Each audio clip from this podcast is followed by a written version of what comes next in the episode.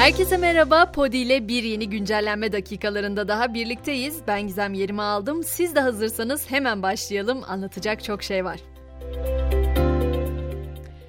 Öncelikle günlerdir konuştuğumuz İsveç gerginliğiyle başlayalım. Cumhurbaşkanı Erdoğan İsveç'te Kur'an-ı Kerim yakılması olayına sert çıkmış. Müslümanlara saygı göstermiyorsanız NATO için bizden destek beklemeyin demişti. İşte NATO Genel Sekreteri Erdoğan'ın bu tutumunu kınadı. Ankara'ya üyeliği engellememe çağrısı yaptı. NATO için üyelik onayı bekleyen bir diğer ülke Finlandiya ise İsveç ile Türkiye arasında gerilimin artması üzerine NATO üyeliği görüşmelerine ara verilmesini önerdi. Görüşmelere ortam sakinleştikten sonra devam edilmesi istendi. Hemen biraz ekonominin nabzını da yoklayalım. İlk olarak belirteyim memur emeklilerinin zam farkının ödeneceği tarih belli oldu. Çalışma ve Sosyal Güvenlik Bakanlığı zam farkının 27 Ocak Cuma gününden itibaren ödenmeye başlanacağını duyurdu. Artık takip etmekte zorlandığımız benzine ise yine zam geliyor. Bu gece yarısından itibaren benzinin litre fiyatı 1 lira 26 kuruş artacak. Böylece benzinin litresi tekrar 21 liranın üzerine çıkacak. Altından da bugün yeni rekor geldi. Gram altın 1173 lira seviyesini görerek rekor tazeledi. Bir de son günlerin çok konuşulan bir haberi vardı. Annem karne hediyesi olarak et aldı diyen çocuk haberle birlikte et fiyatları tartışma konusu olmuştu. Çocuğa bu lafın bilerek söyletildiği ve o şekilde haberinin yapıldığı öne sürülünce haberin oluşumunda gazetecilik, etik ve ilkeleri açısından herhangi bir ihlal olup olmadığına yönelik soruşturma başlatıldığını duyuran Habertürk, haberi yapan muhabirin işine son verdi. Tabii ki gazetecilik etiği ayrı bir konu ama insanların ete ulaşmasının kolay olmadığı gerçeği değişti mi işte o hala soru işareti.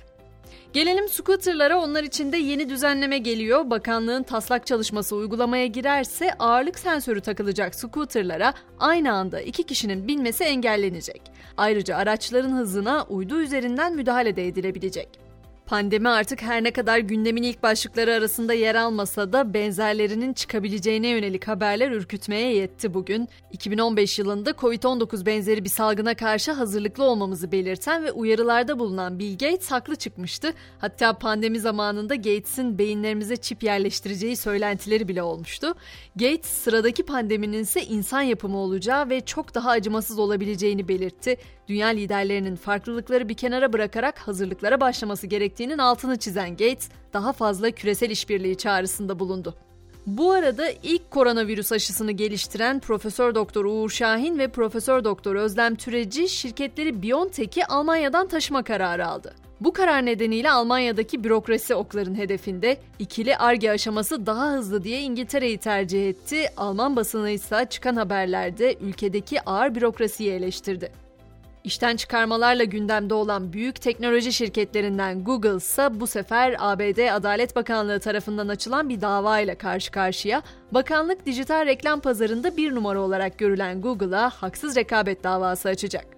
Japonya ise düşen doğum oranlarıyla uğraşıyor. Japonya Başbakanı düşen doğum oranları sonrası ülkenin sosyal fonksiyonlarını kaybetmenin eşiğine geldiğine dikkat çekti. Çocuk yetiştirmenin kolaylaştırılmasını gelecek için en etkili yatırım olarak değerlendiren Başbakan sıkı tedbirler alacaklarını söyledi. Gezegenimiz dünyanın üzerinde bunlar olup bitiyor. Bir yandan pandemileri konuşuyoruz ya da iklim değişiklikleri gündemimiz oluyor. Ama bu kez dünyanın iç katmanından da haber vereceğim. Biliyorsunuz birçok katmandan oluşuyor dünya ve gezegenin merkezinde de çekirdek olarak adlandırılan devasa bir top olduğu biliniyor. Bu devasa top dünyanın ekseniyle normalde aynı yönde dönüyordu. Ama Nature Geoscience dergisinde yayımlanan araştırmaya göre dünyanın iç çekirdeğinin yer küreyle aynı yönde dönmesi durdu ve hatta artık ter tersi yönde dönmeye başlamış bile olabilir. Bilim dünyasını ikiye bölen bu çalışmaya göre dönüş hızındaki bu yavaşlıkla günlerin uzaması arasında da bir bağlantı var. Ne diyelim Merkür Retrosu'nun pek hayrını görmüyorduk ama dilerim Dünya Retrosu diye adlandırabileceğim bu olayın hayrını görürüz hepimiz. Gelelim Beyaz Perde'ye sinema dünyasının en prestijli ödülü kabul edilen Oscar ödüllerinin de 2023 aday listesi açıklandı. Bu yıl 95.si düzenlenecek olan gece Jimmy Kimmel'ın sunuculuğuyla 12 Mart'ta Kaliforniya'da gerçekleşecek ve ödüller o gecede sahiplerini bulacak. Artık spor diyelim. Ziraat Türkiye Kupası çeyrek final ve yarı final eşleşmeleri belli oldu. Çeyrek final maçları 28 Şubat 1 ve 2 Mart'ta. Yarı final birinci maçları 4-5 veya 6 Nisan, yarı final ikinci maçları ise 25, 26 veya 27 Nisan tarihlerinde oynanacak. Potada ise Basketbol Şampiyonlar Ligi'nin son 16 turu grup mücadelesi bugün başlıyor. Galatasaray Nef K grubundaki ilk maçında Fransa'nın Limoges ekibini konuk edecek. Maç 20'de başlayacak. İngiliz The Guardian gazetesi ise her yıl olduğu gibi 2022 yılında da en iyi performans gösteren 100 futbolcuyu seçecek jüriyi belirledi. Fatih Terim dünyanın en iyi 100 futbolcusu listesi için jüri olarak seçilen ilk Türk oldu. Ve bugün araştırmacı gazeteci Uğur Mumcu katledilişinin 30, Diyarbakır'ın eski emniyet müdürü Gaffar Okkan ise şehit edilişinin 22. yılında anılıyor.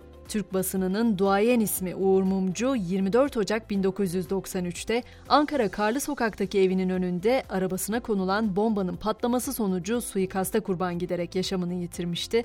Ben de bugün güncelliğini yaşadığımız yanılgılar dünyasında gerçeğe erişme çabasıyla tanıdığımız Uğur Mumcu'dan bize miras kalan sözleri ve aydınlığıyla noktalamak istiyorum.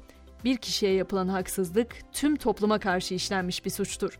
Susanlar da bu insanlık suçlarına katılmış olur. Yarın sabah saat 7'de tekrar görüşmek üzere.